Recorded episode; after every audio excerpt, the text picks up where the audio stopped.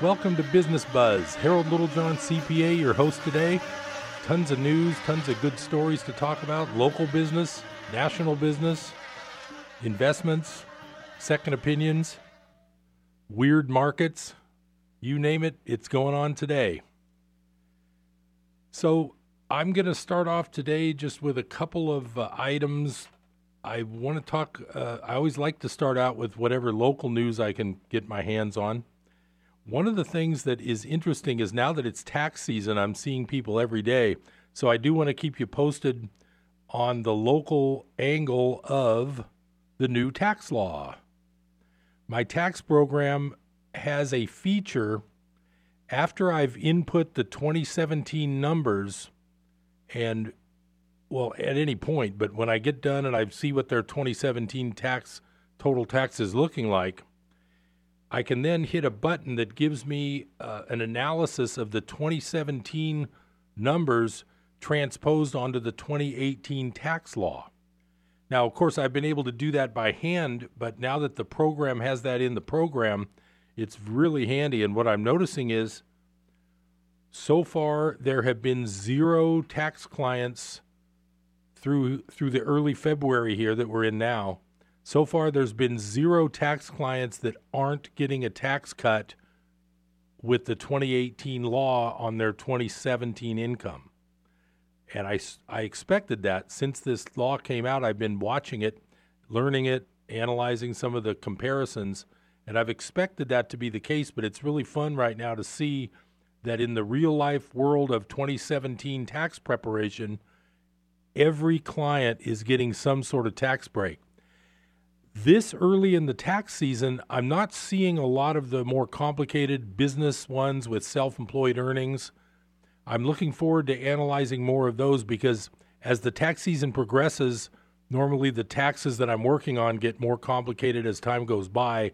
The big ones are usually coming in in March a lot of the big ones get done on extension and we do the final work in the summer and it I've talked about that before sometimes it's smart to do an extension but we can cover that later I'm really looking forward to the tax savings that's going to happen to the people that have self-employed earnings that have pretty large tax balances that are in the higher brackets than the some of the basic ones I've been doing here at the start of February.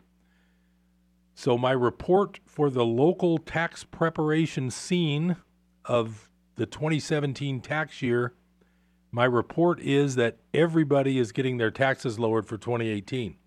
What's also corresponds to that, the withholding tables to allow for these lower rates, even for wage earners, they have changed. So as of February, if you're a wage earner, your paycheck should reflect a higher net pay because your federal income tax is being lowered based on the new tax law. That means that your refund next year may not change, but if everything else stays the same, you've taken more money home than the year before. That's a feature where some people might not notice it, but in other words, if somebody's saving $1,000 a year in tax, what they may not notice as they go is that every month they've got $83 in their pocket that they didn't have a year earlier. That's where the tax cut basically shows up, and it just depends whether you're a wage earner or whether you're a uh, self-employed person or a, if you own rentals. That's kind of like being self-employed. The nice thing about rental income is you don't pay Social Security tax on your net income, but you still get most rental things are still going to get the good tax breaks of 2018. Now, I don't want to say blanket they all do because rentals are always a different kind of animal they're sort of a cross between an investment and a business, and the law treats them different ways. They sort of treat them as um, investments sometimes and as inv- uh, businesses some other times. So rentals are kind of weird, but they do get pretty good tax benefits now, and they don't cause Social Security tax on the net income. That's always been a little strange.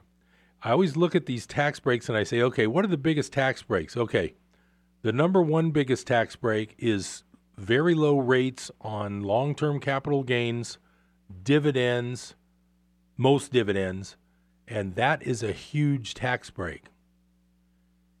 Then the another real good tax break is rental income doesn't get self-employment tax. That's a good tax break. Another good tax break is the principal residence exclusion.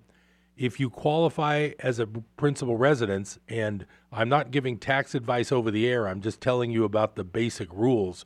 If you do have a situation, you need to contact a professional like myself or one of the other excellent North Valley CPA firms.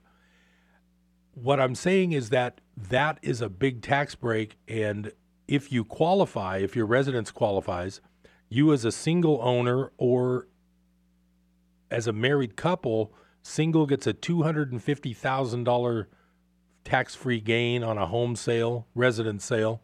Married gets a $500,000 tax free gain on a residence sale. That law basically stayed the same with the 2018 new tax law. What my point is in this little part of the discussion is that the lower the tax rates, the more it's the rich guy's income. In other words, my first category of the best tax breaks are long term capital gains and dividend income. That is the lowest tax, that's the best rates, that is the rich guy's income. I don't do any of these kind of people, but if you looked at the tax return of a billionaire like whoever, you know the names. If you looked at a billionaire's tax return, I guarantee that, and I'm just guessing, but I'd say probably 80% of their income would be made up of long term capital gains, capital gain dividends, ordinary dividends that are called qualified. Those are all the ones that get the real low rates. And they also probably would include tons of municipal bond interest. Municipal bond interest is tax free. That is another little segment that we're going to talk about a little later today. Municipal bond interest ties into what something else I'm going to talk about. But my point is, as you go down the row of tax favored income, you start going down more to the average person at the bottom of that rung. So the second thing that I mentioned was rental property is getting the new tax break like a business, but it doesn't pay Social Security tax like businesses do. That's another category that the billionaires would have a lot of on their tax return. In fact, if the 80% I mentioned was the billionaires' capital gains and dividends, the, probably 10 of the last 20 of the billionaires' return would be rental income from like owning an apartment house in San Francisco or New York, you know, earning them a million or two a year or whatever.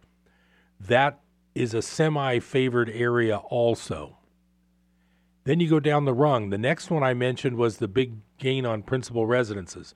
Now, this one I will say does benefit more of the people toward the average, but there are still a lot of people and there's a lot of taxpayers who have yet to be able to afford a home, especially in California.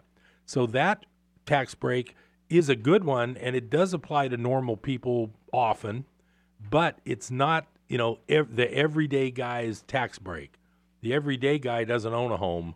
You know, a lot of the, what I consider the everyday guy is the working man, pays rent, goes hard to work every day, works a lot, and takes home what he can and then pays as little tax as he can. That is the, the other big tax break is that principal residence sale. What I'm getting to is now you get down to the bottom of the rung here. Wages are ordinary income, they don't get a special tax break. Pensions, if you get a pension from CalSTRS because you were a teacher your whole life, that pension is ordinary income. It doesn't get a tax break. And the working guy who's like, I, I always use the example let's say there's a handyman that makes $30,000 a year and he's single. His regular tax has gone down with this new tax law somewhat, and he'll probably save a decent amount of money on his regular tax. But his regular tax isn't his main tax. A single guy that makes $30,000 working as a handyman and I'm doing the math in my head right now, probably pays something like maybe fifteen hundred to two thousand a year in regular tax, but he pays Social Security and Medicare tax, which is called self-employment tax, of forty five hundred dollars on his thirty thousand. That's the guy I'm talking about in the highest bracket. So basically, the real high brackets in the real world are being levied on the guy that makes less, and that's my contention. I do understand that tax rates go up to the 35% level, but when in reality, if you looked at the tax returns of Bill Gates or someone like that, I'm not picking on Bill Gates, I don't know the man, but his tax return, I guarantee, doesn't pay anywhere near 35% of his total income. So that was my point about who's getting the benefits of these nice tax breaks. And I can venture to say that the wealthy people are the ones taking advantage of the real good stuff. And we have to sort of sort of wait for the scraps, so to speak, and see, well, like I said, this year, the new tax law is good for self employed people and it is going to lower their taxes. Now, another bit of local news that I thought was very interesting is I've been talking about retail and commercial real estate and the trouble they have at these malls where Sears closes so the other stores try to renegotiate their lease. They the mall can't make as much money as they thought they would when they started the mall 10 or 20 years ago. So I'm I've been on that subject a bit, and one of the articles that I found, and it's from a week or two ago, but it's another one from the Chico ER business section, and it's called "Unused Space at Malls Become New Homes," and basically the bottom line is malls that can't fill up their space with retail are starting to look for residential usage for the malls. So it kind of makes sense. If you're in a place like San Francisco or the Bay Area, housing is short, but commercial space is got some excess. There's some surplus of that here and there. What better use for the commercial space that's real estate that's already built? Why not take an empty commercial space and try to turn it into a full residential space? You've got a big housing demand where people are paying tons of money in rent. Maybe that would work. That's what's going on, according to this article the person that is re- being referred to in this article says he pointed out the 1970s Hilltop Mall in Richmond, visible from Interstate 80, as an example of this trend. Last year, the new owners announced plans for 9,600 housing units at the site, along with office, hotel, and entertainment uses. Shopping malls are usually well located near freeways or downtown, so the locations are generally prime. While building on bare land is never is easy in California, tearing up existing concrete and asphalt moves more quickly. These projects are better than infill because they battle blight. I thought that was really interesting. So the whole trend of commercial realty being less valuable as the old world usage, which is Sears, Penney's, Kmart, that's the old world, that is now being repurposed and it might help with the housing crunch in certain areas of California.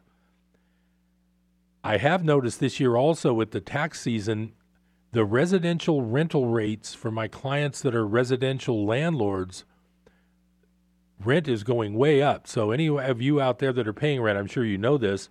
I don't have a residential rental myself, I have some commercial rental uh, income properties. It really looks like rents are really going high. So uh, it's a that's good for the landlords. It's not so good for the tenants. But I know that if some of these malls can end up converting commercial space into residential space, that's got to be good. So that was that was a local news story that really caught my attention. Now there was one other one in the local paper, and it was I got to find it here real quick. The uh, Chico Chamber asks for a tax increase to pay for roads, police, and then they go on to say public safety. So th- I, I, just wanted to bring this up because this one just came out uh, a week or two ago. The Chamber of Commerce is recommending a tax increase to raise additional money for city services like police staffing, fire, and roadway improvements. Well, whether you like taxes or not, this is sort of a, it's almost like an automatic thing. It's like, where else are they going to get this? One good part of this article mentions that they don't want to include pensions in the reason why the taxes are going up. And I thought that was interesting that they bothered mentioning that. But the real problem with these city budgets, I think, in the long run, is the topic I've been talking about for quite a while. When we get to this first break here, I'm going to come back and I'm going to talk about some of the things that you have to watch out for for the coming squeeze in all these pensions and state and local budgets. I will see you at the end of the break. This is Harold Littlejohn, CPA. We'll be right back with Business Buzz. Stay tuned.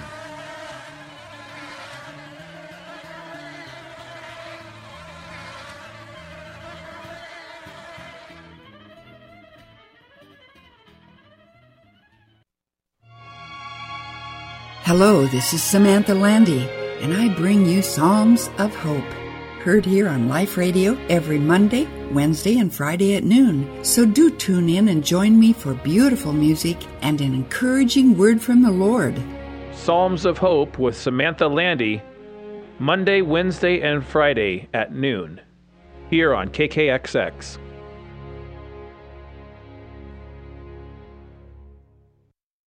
Maybe you haven't been to church in a while because you have the idea that church is not relevant to your life. But churches have changed a lot. Here's what some people have to say about churches these days. I think there's just really a closeness among the people. There is life here that that is not in this world that um, this world has doesn't have to offer. I really like the positive environment. They really provide an opportunity for everyone to get involved. Church, look around and check one out. There's one out there for you. It's a real loving community. A message from Life Radio, KKXX AM and FM.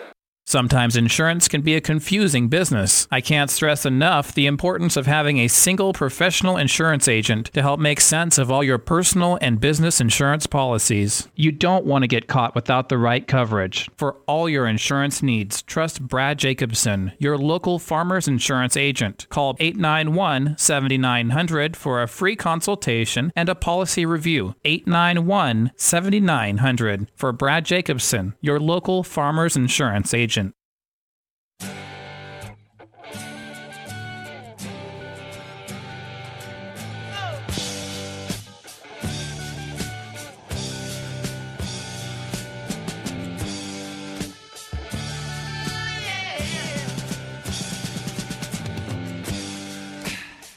Welcome back to Business Buzz. Harold Littlejohn, CPA. I'm filling you in on all the business and investment news you need to know that I would venture to say other people are not telling you. Not all of it, anyway. One more quick thing on the local front. There was also a real good article that mentioned, and this is all from the Chico ER business section Golden Valley Bank is opening a Redding branch. I thought that was pretty cool because I know that bank. I don't know the bank uh, Uh, individually, but I know of people who love that bank. They say the service is great. I believe the board and the ownership of that bank may involve Sierra Nevada Brewery, a lot of large local companies, a lot of large local figures, and I think it's a real good bank. Now, I have looked up, when I hear about banks, I like to look up, there's a thing called the Texas ratio. I've talked about it before. If you ever want to look up the health of your bank or a small bank you might be thinking about banking with, look up their Texas ratio. It's a very good precursor of a bank that's going broke. I did look up Golden Valley Bank a year or two ago, and it had a very, very good ratio. In other words, it's not anywhere near being a weird, problematic bank.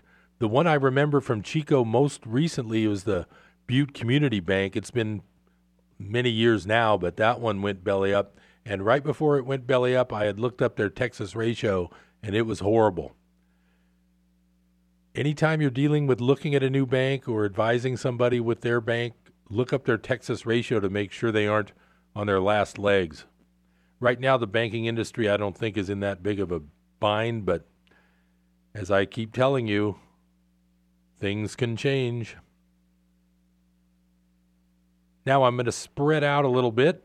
I'm going to talk about things away from just the local area I wanted to point out something about the stock market lately.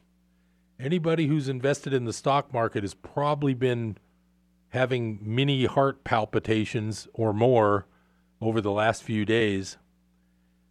Last the end of last week, the Dow Industrial, which is the one everybody watches and the ones I, you know, remember, it was down 666 points on Friday.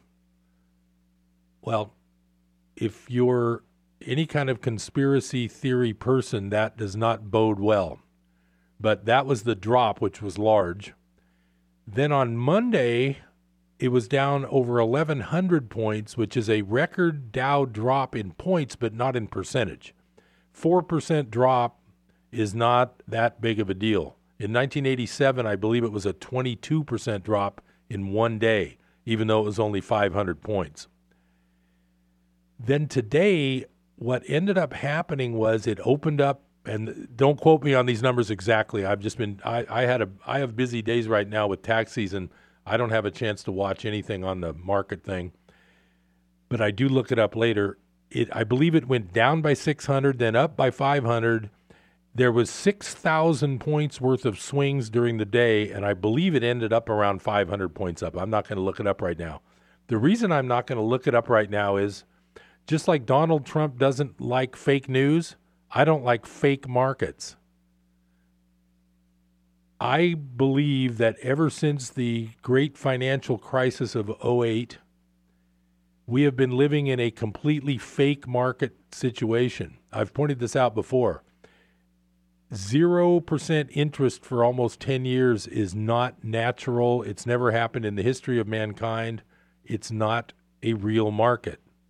The bond market being sky high with all these low rates, that's not a real market. The stock market going straight up when unemployment, uh, from what I can see, working on Mangrove Avenue, trust me, I can see that employment is not going that well. And I can just see it by the traffic, so to speak, that walks by my office every day. So I am not any kind of positive outlook for this whole economy. Whatever the markets are doing, in my opinion, it's fake markets. So if you're sitting there with your portfolio going up and down by thousands and thousands of dollars a day, all I can say is good luck. There's ways that you can protect that money and you don't have to worry about that downside. I've talked about it numerous times. I'll go over it again a little later today. But the articles I'm going to discuss today all have to do with this same idea and the same category. Now, one of those is an article from my favorite news website, which I've mentioned before many times, called zerohedge.com. And the title of this article is Illinois unveils another shocker sell a record $107 billion in debt to fund insolvent pensions. So this hits on two points that I just made. Number one, municipal bond debt is where tax free municipal bond income comes from, and pensions are insolvent all over the United States and all over the world. So I'm just going to read part of this article to you. I won't go in super depth, but you got to hear this. If there is such a thing as financial hell, it is probably Greece, with Illinois coming in close second. For those unfamiliar, here's a quick recap. Illinois, rated just one notch above junk, is drowning under a mountain of debt, unpaid bills, and underfunded pension liabilities, and its largest city, Chicago, is suffering from a staggering outbreak of violent crime not seen since gang wars engulfed major cities from LA to New York in the mid 90s, while rising taxes have prompted a mass exodus where the state lost one resident every 4.3 minutes in 2017. And then they go on to talk about some of their prior headlines like Illinois pension funding ratio sinks to 37% as unfunded liabilities surge to 130 billion. Illinois unpaid vendor backlog hits a new record at over 16 billion. Uh, and then it says here Seen in this light, any irrational actions undertaken by the near insolvent state would almost make sense if not be expected. Actually, make that irrational and utterly bizarre, such as a proposed offering of a mind blowing $107 billion in debt, a never before attempted amount in the world of munis, which is municipal bonds, to quote, fund the state's insolvent pension system which would also assure that Illinois would default even faster in the very near future. So here's the deal these places like a state of Illinois, if they issue $100 billion of debt, number one, they have to pay interest of some sort. Interest on municipal bond debt isn't real high these days, but even 2%, if it's tax free to a guy in a 30% tax bracket, is probably worth 3% to anyone else. So it's they're going to have to pay 2%. So 100 billion is going to cause 2 billion more in their deficit and when are they ever going to pay this back? If they can't pay currently their bill, they can't even pay their bills. How are they going to pay back a 100 billion in municipal bond, new municipal bond debt? That's the type of thing I'm talking about when I say this system is like walking on eggshells right now. It's really not that solid, and uh, I just I really do see trouble brewing. But the, this swing of the stock market the last few days is not the reason I see trouble brewing. I just think that's a that's just a sign that we're living in fake markets. And I don't I don't really plan on letting my plans and my investments get head faked out of existence. And that's why my main job here I consider when I'm talking to you is to let you know that there are ways for you to take your particular nest egg or whatever you've saved, whatever you've got in your uh, 403b or your pension that's coming or supposed to be coming. I'm just trying to make sure you do the best you can to make sure that you don't get stuck without what you thought you should have had. Now, speaking on the subject of pensions, I have another article I wanted to share, and I'll be coming up on that second break at the bottom of the hour here. Uh, after we do, I have more good national news, and I got a lot of exciting stuff to talk about. This one is called This Tiny Corner of Rhode Island, which you know is the smallest state. It's about the size of the Bay Area. Shows us the future of Social Security. Well, here's that promised break. I will give you a break. I'll be right back. This is Harold Littlejohn, CPA. I will keep you educated in just a minute. Stay tuned.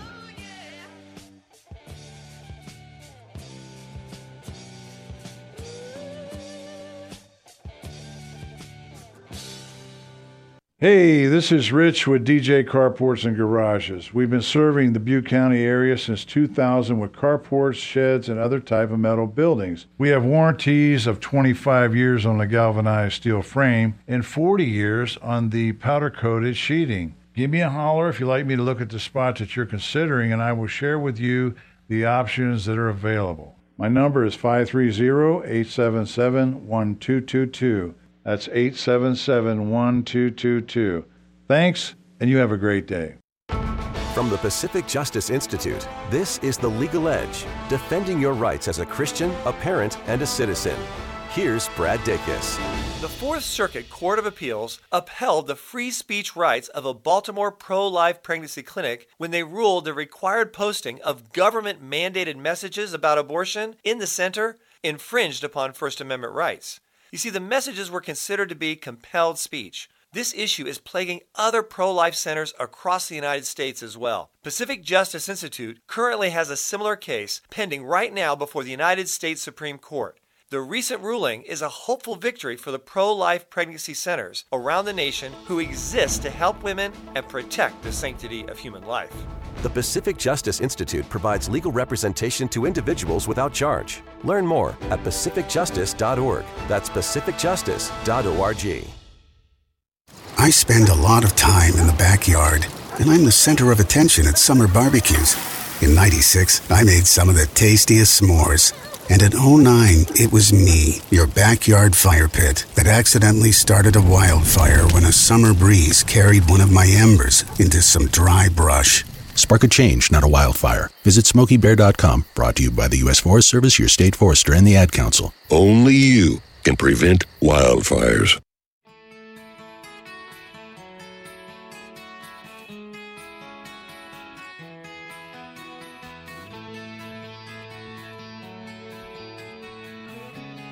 Welcome back to Business Buzz. Harold Littlejohn, CPA, keeping you educated, informed, and depressed sometimes. I'm sorry about that.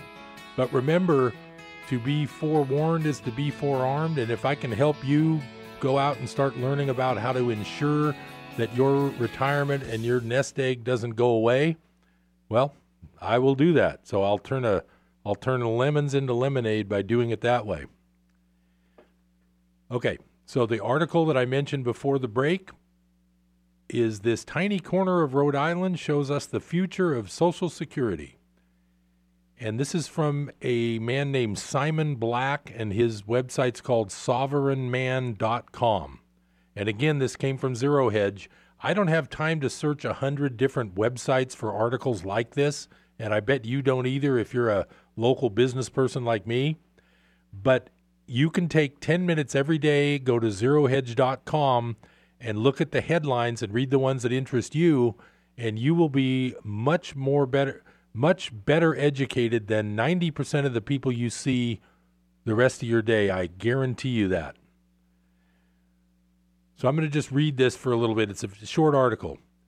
The United States Court of Appeals for the First Circuit gave us an interesting glimpse of the future last week when it ruled on an obscure case involving, get this, folks, government pension obligations.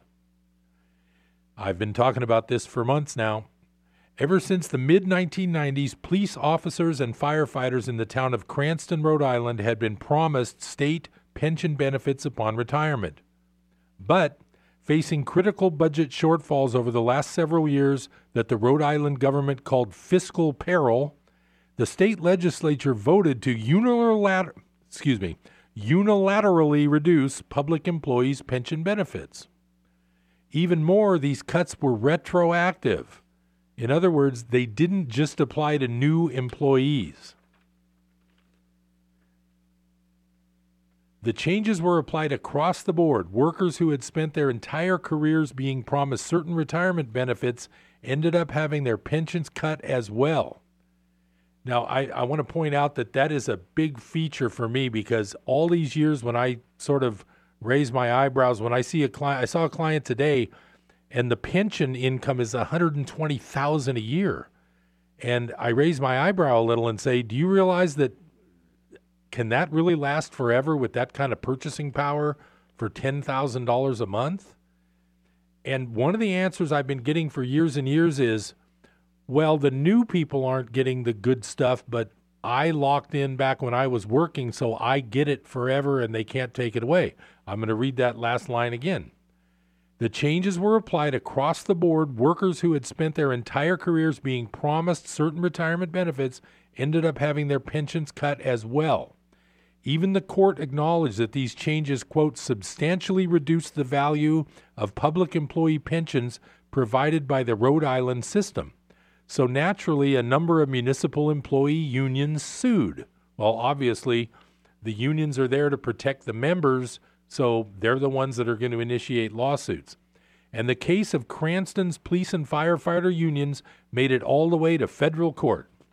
The union's argument was that the government of Rhode Island was contractually bound to pay benefits. These benefits had been enshrined in long standing state legislation and they should be enforced just like any other contract. The state government disagreed. In their view, the legislature should be able to change laws even retroactively whenever it suits them. Last week, the First Circuit Court issued a final ruling and sided with the state of Rhode Island. The government has no obligation to honor its promises. News like this will never make major headlines. But here at Sovereign Man, that's this man's website, our team pays very close attention to these obscure court cases because they often set very dangerous precedents. This one certainly does, because Social Security is in even worse condition than the state of Rhode Island's perilous pension system.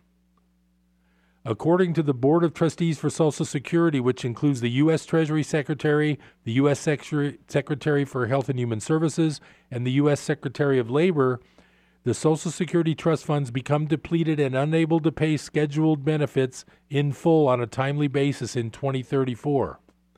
Once again, that's the Treasury Secretary of the United States saying that Social Security will run out of money in 16 years. You'd think this would be shouted from the rooftops, especially given how long it takes to save for retirement. Yet instead, the news is ignored or flat out rejected by people who simply want to believe either that it's not a problem or that the government has some magical solution. The First Circuit just showed us what the solution is cutting benefits. And now the government has legal precedent to do so. They can retroactively slash whatever benefit they want in their sole discretion, regardless of what legislation exists or what promises have been made in the past. Let's be smart about this. The clock is ticking. 16 years may seem like a lifetime away, but with respect to retirement, it's nothing. That is what I'm going to read from there. It's not that long of an article. I just a week or two ago told you guys that Social Security does a report every year and they said they're going broke. Nobody can rely on Social Security as their only retirement money. And if you have other retirement money, you must you must act somehow to protect it. Now, I'm not a financial advisor, I'm not a certified financial planner. I'm a licensed CPA. Anything I tell you is just for your information and entertainment only. I try to tell you the things that I look at to help myself, and I recommend you do the same. You also need to do what's called do your own due diligence. It's up to you to find out your specific situation there's lots of quality tax professionals in the North State. I'm one of them, but I'm not the only one. You can ask your tax person about these things too. How many financial people are in your life? How many are in your sphere of influence? That's a good question. Do you have a bank person that you talk to personally? Do you have a financial planner or stockbroker type that you talk to personally? Do you have a professional tax preparer like me, a CPA, or an enrolled agent, or another tax preparer that you talk to once a year? You need to utilize these people and take advantage of their knowledge. I've been doing taxes for almost 40 years now uh, on a full time basis. I'm available for free initial consultations. Other people do the same. You have to take charge of your money and you have to be careful. Okay. I'm not going to beat a dead horse more than 10 times per month and that one was probably number 8, so I'll I'll give it another whirl next time. But it's so important I can't stress it too much. Another main point I've made is that regarding the new tax law, the argument against it has been that it causes a $1.5 trillion increase to our deficit over 10 years. I have pointed out numerous times in the shows lately that there's a report, and if you Google University of Michigan 21 trillion, you will be able to read the report. They have found that in a 15 year period, two large federal government units have misappropriated or lost or can't account for $21 trillion of money, and that's over 15 years. That translates to about a million and a half, a trillion and a half per year. So whenever anybody tells me that the tax cut that I see saving every one of my clients, even the one, these are clients that don't make a ton of money. Every one of my clients that I've helped so far is getting a tax cut for 2018 of at least 70 or 80 dollars a month. So anytime someone tells me they don't agree with this tax cut, I am going to beg to differ because that deficit could be made up simply by finding and not allowing the theft of trillions of dollars a year from our tax money to who knows where. And when I say who knows where, what I mean is you and I don't know where. I can guess where, but there are people who know darn well where that $21 trillion is but they ain't they ain't talking. In that vein, I have another new article. that just came out. Again, I found it on zerohedge.com. And the title of this article, it actually came out with today's date. Pentagon auditor can't account for $800 million in spending. The Pentagon's Defense Logistics Agency has reportedly, quote, lost track of hundreds of millions of dollars it spent, said Ernst & Young, the accounting firm conducting the first ever Pentagon audit, according to Politico. as a sidebar here, I told you, as my KKXX listeners on Business Buzz, I told you about this audit a couple of weeks ago.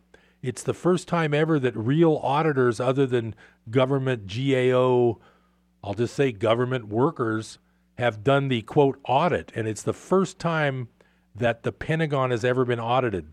They're already, and it's the first year they're doing is October 15 to September 16. So this small portion of this audit has already found $800 million that just disappears.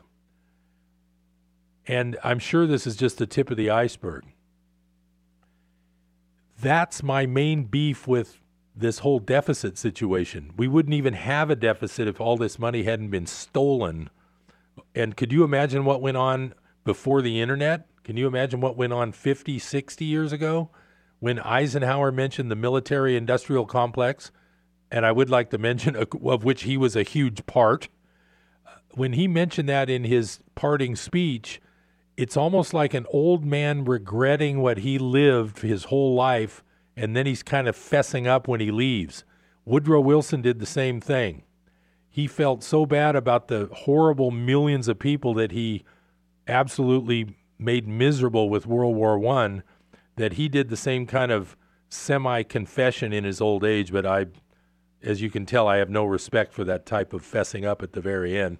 But I mean, for Eisenhower to talk about the military industrial complex, it's like, give me a break. Our next break's coming up in a minute. I've got some other very interesting stories to tell you about. I hope you're learning something. I'll see you at the other side of the break with more education. This is Harold Littlejohn, CPA. Stay tuned.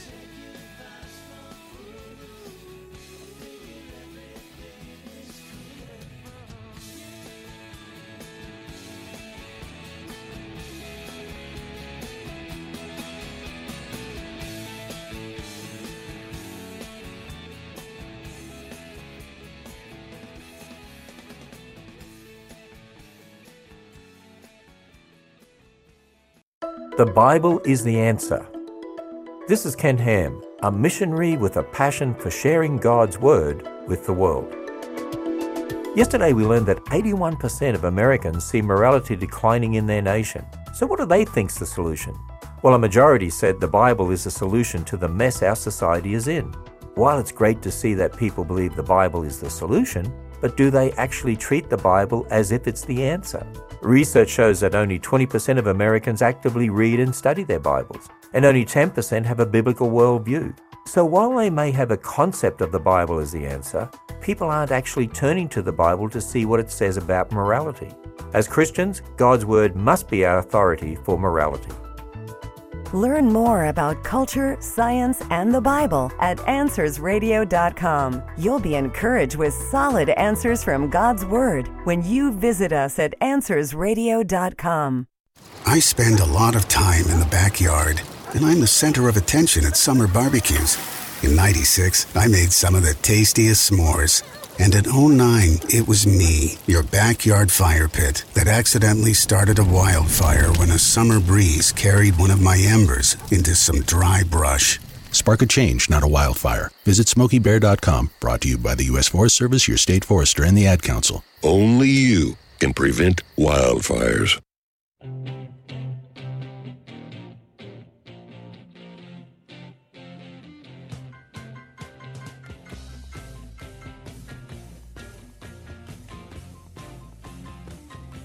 Harold Littlejohn, CPA, Business Buzz, taking care of business.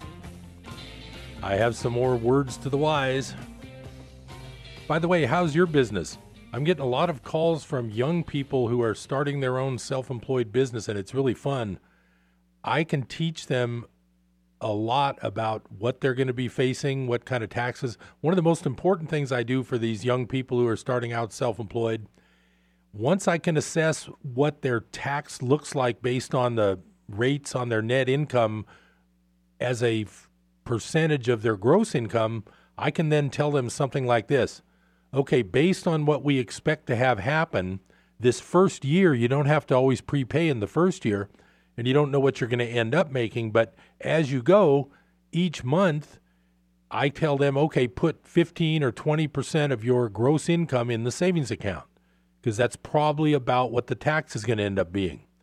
And if they listen to me and they can budget well enough like that, then at the end of the year when we do their tax, a lot of times I'll overstate it a little bit so that if they do follow the instructions all year, they'll actually have money left over that they can put toward the following year's first tax payment. That's the type of help a tax professional can give you. There's lots of great tax professionals in the North State. I offer free initial consultations. I'm sure a lot of them do.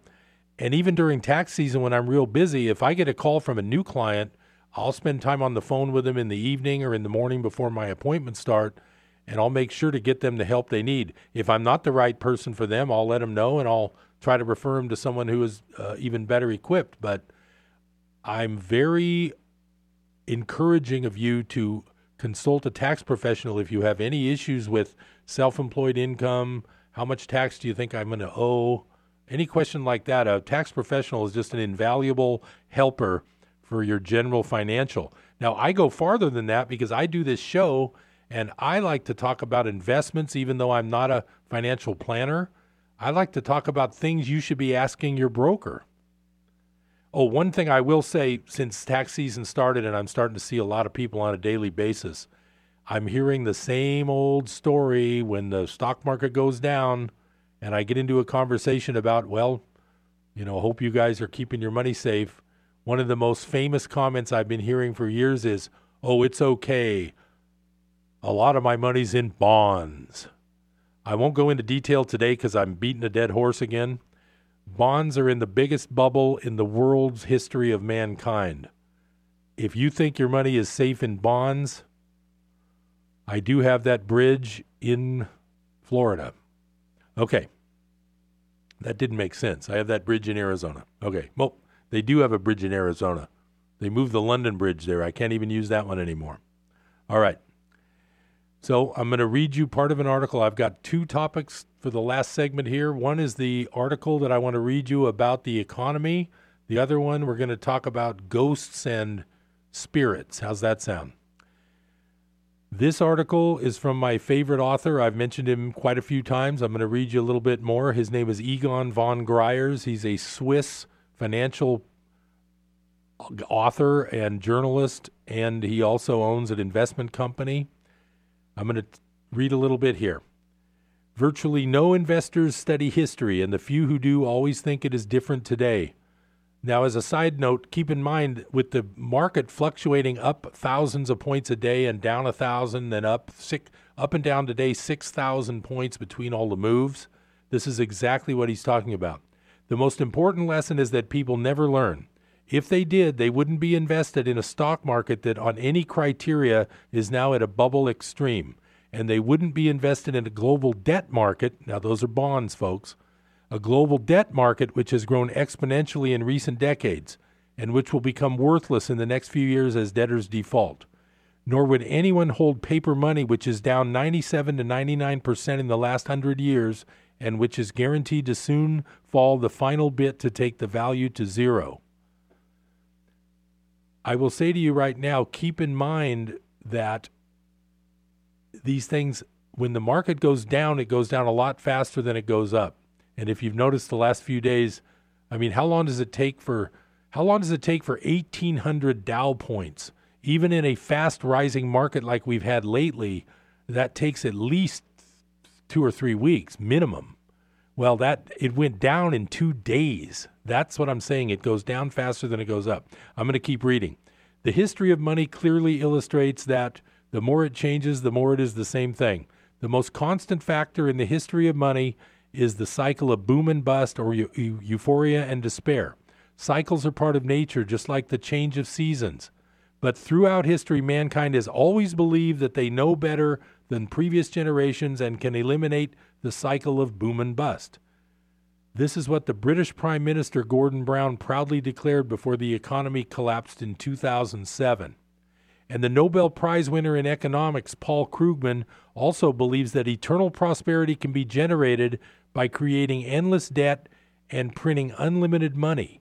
But history has time and time again turned hubristic know it alls into humbled has beens. Whenever mankind has deviated from sound money, the consequences have without fail been catastrophic.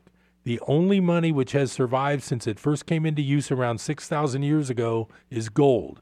All other money has been destroyed by greed and economic mismanagement. I believe I have quoted Voltaire for over 20 years and will continue to do so. Quote, paper money eventually returns to its intrinsic value, zero. Whether we go back 100 years, 300 years, or 2,000 years, those superb nine words are the most exact and scientific definition of economic history. This is the most important lesson that any student of economics should learn. Armed with that knowledge, anyone can forecast the likely outcome of an economic cycle, especially the current one. So, why are investors not taking heed and protecting themselves against risks that on a global scale have never been greater? The first reason is greed. Whether it is stocks, tulip bulbs, or bitcoins, and by the way, I've talked about tulip bulbs, I'm not sure that bitcoins are a bubble and a thing of the past, but we'll talk about that some other time. People never learn. I'm reading again. Greed takes over and numbs any rational thinking, and that is why most investors will ride the bubble markets until they are virtually worthless. And then he says in a title, uh, I experienced the 1973, 1987, 2000, and 2007 collapses. Experience and a long professional life are a great advantage when it comes to understanding risk. Nothing beats personally experiencing major market crashes of 50% or more in 1973, 1987, 2000, and 2007. This certainly makes you more aware of risk and therefore the necessity to preserve wealth. Looking back at the Dow since 1971, it is up 29 times. So why worry because stocks always go up? Yes, it is absolutely true that in the last 47 odd years, since Nixon took away the gold backing of the dollar, asset markets have boomed. But most of these gains have been illusory due to credit expansion, money printing, and currency debasement. But investors are still certain that stocks will continue to grow over time. They don't realize what will happen to their investments when the punch bowl is taken away and interest rates increase substantially, and that is what we will see in the next few years. Stocks have been going up only because of credit expansion and artificially low interest rates. These two factors are unlikely to be in play in coming years. Yes, central banks will panic and print unlimited amounts of money, but the market will soon realize that this money is worthless and therefore will have no effect. What investors don't realize, and you really need to listen to this, what investors don't realize is that it can take a very long time for stocks to climb back up that high wall of worry after a big fall. In 1929, the Dow peaked at 381 and then fell 90% over less than three years to bottom at 40 in 1932. But what few investors realized that it took 26 years before the Dow was back to the 1929 high. The almost 700 points drop in the Dow on Friday was a foretaste of things to come. Now, this was written before the 1100 drop on Monday. We might not see the end of the multi decade bull market quite yet, but risk is colossal today. Once the bear market starts, the Dow will experience days of several thousand point declines. The 1929 crash was 90%, but since the current bubble is so much greater by any measure, the coming fall of U.S. stock markets is likely to be at least 95%. Uh, then he goes on to talk about the fact that the Japanese market still hasn't recovered from where it was almost 30 years ago. There's a lot of more good things in that article, but I'm not going to spend my whole rest of the time here before the end of the show. I want to talk to you about some other things that are a little more, shall I say, esoteric. I will say that I have warned you over and over that the average lifespan of a paper money is 27 years, and our current dollar without gold backing since 1971 is 47 years old. Our dollar is on borrowed time. You need to take precautions, and like I say, that's just my main. That's my main. Uh, I, I do kind of harp on it. I don't want to repeat myself, but I want to warn you that what you see is not always the truth. So I was reading some other articles that were very interesting, and one of them well, there's two of them that are sort of related. I, I'm just going to mention them, and then I'm going to talk about my topic for the last few minutes here. One of the ones that caught my eye is it's from the Independent in UK, and the title of this article is When You Die, You Know You Are Dead. Major study shows mind still works after the body shows no signs of life. Death just became even more scary. Scientists say people are aware they're dead because their consciousness continues to work after the body has stopped showing signs of life. That means that theoretically, someone may even hear their own death being announced by medics. Now, this all has to do with that thing about the old story of near death experiences where people come back after they've been pronounced dead and they say that they can remember the conversations that were going on. So that and that's that's what I'm trying to get to isn't really a big deal. I just wanted to preface it with that article. Um, so there was another article that popped up that I thought was interesting regarding that, and it was also from the Independent, which is a British paper. And this one is titled "Man Pronounced Dead by Three Doctors Starts Snoring in Mortuary Hours Before Post Mortem." And it says here. Gonzalo Montoya Jimenez had autopsy, autopsy markings on him ready to be opened up. A prisoner certified dead by three doctors was reportedly found to be alive just hours before his post mortem. So, now the reason I'm talking about this isn't because I'm interested in near death experiences and you know what happens to us in the afterlife. Uh, that's not my point my point is is that everything I read and everything I work on religiously I enjoy the Bible, but I always still refer when I'm reading biblical passages also. I enjoy always equating them to my favorite book, which has been my study.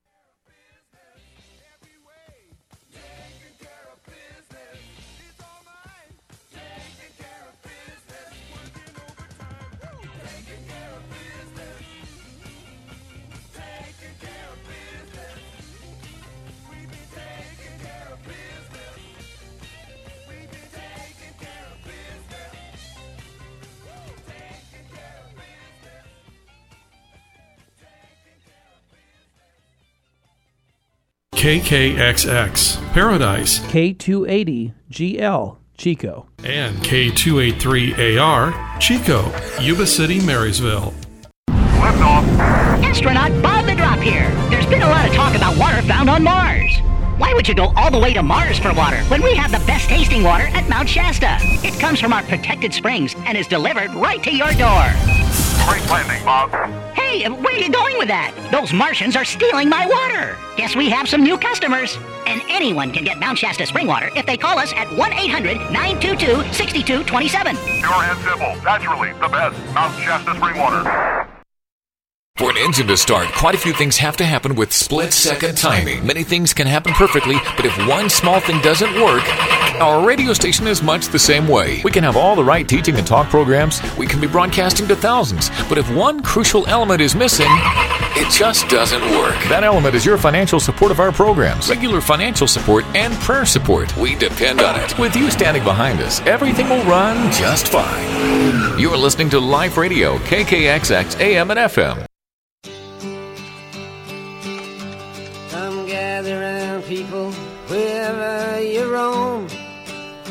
And admit that the waters around you have grown, and accept it that soon you'll be drenched to the bone. Oh, the times they are Hello and welcome back to today's Unfiltered Air. This is going to be the last show of Unfiltered Air today. Uh, we'll talk about that more near the end of the show. Uh, you've been you've known of the untenable situation that I've been in. If you've been following the show, you you know, and uh, I've made the decision, or it's been made for me. Really, uh, it's not something I want to do, but it's what I have to do.